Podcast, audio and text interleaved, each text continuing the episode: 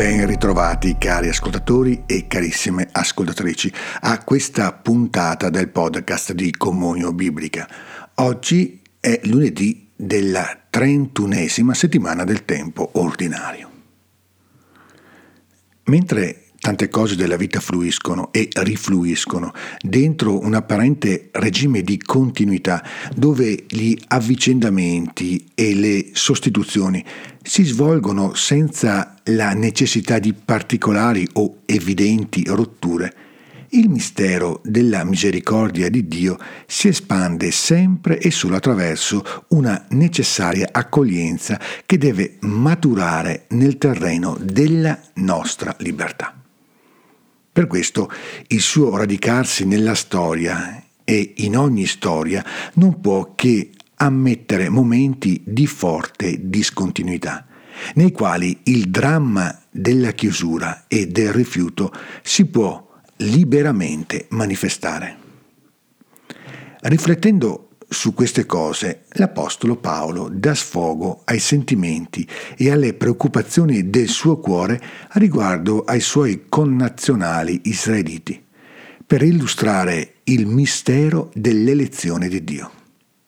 Scrivendo ai Romani dichiara Come voi un tempo siete stati disobbedienti a Dio, e ora avete ottenuto misericordia a motivo della loro disobbedienza, così anch'essi ora sono diventati disobbedienti a motivo della misericordia da voi ricevuta, perché anch'essi ottengano misericordia. Per quanto si possa rileggere più volte questo denso testo, l'imperscrutabile disegno di Dio non si chiarisce mai del tutto resta solo oggetto di fede e di contemplazione. Nel pensiero dell'Apostolo Paolo, la disobbedienza di Israele rappresenta l'occasione, cioè il motivo, per poter includere nuovi eletti dentro il disegno di salvezza. Ma al contempo questa espansione di elezione, potremmo dire così, universale, sembra essere anche il motivo della disobbedienza di Israele. Se il ragionamento di Paolo sfugge a qualsiasi tentativo di accomodamento e di facile comprensione, come un gatto che si morde la coda, è piuttosto chiaro quale sia il cuore del suo annuncio.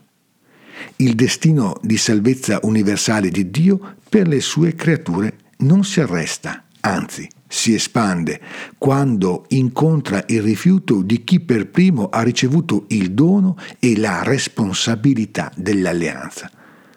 Ma l'esclusione di Israele, seppur provvidenziale, non è definitiva. Infatti tutto accade solo affinché anch'essi ottengano misericordia, ci ricorda San Paolo. Le parole di Gesù nel Vangelo sembrano porre un sigillo a questa sconcertante libertà interiore con cui l'Altissimo gestisce il suo progetto di salvezza per tutte le genti. Quando offri un pranzo o una cena, non invitare né i tuoi fratelli né i tuoi parenti né i ricchi vicini, perché a loro volta non ti invitino anch'essi e tu abbia il contraccambio. Per quanto possa sembrare troppo singolare e persino innaturale una simile raccomandazione, dobbiamo scorgervi non tanto un invito ad annullare ogni tipo di attenzione verso le persone più familiari.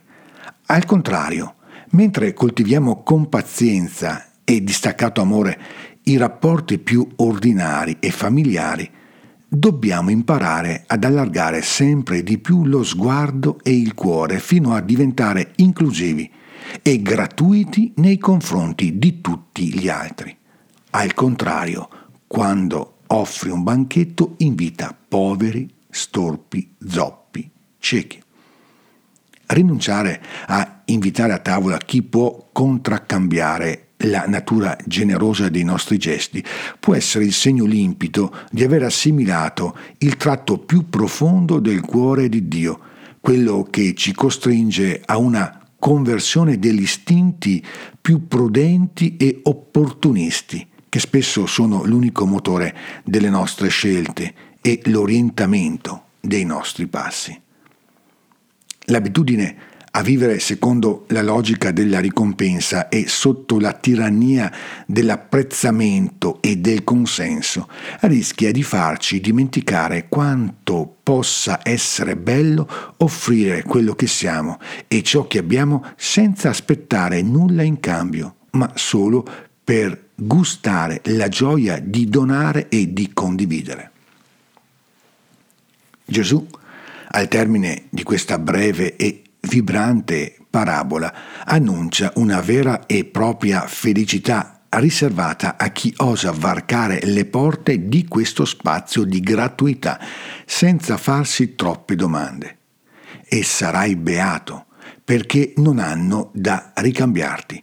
Riceverai infatti la tua ricompensa alla risurrezione dei giusti. In fondo, la vera scelta davanti a cui la vita continuamente ci pone non è solo quella tra bene e male, ma tra una vita triste perché fondamentalmente prudente e al contrario un'esistenza piena di gioia perché libera di donare, nella gratuità e nella pace. Buona giornata e ogni bene nel Signore.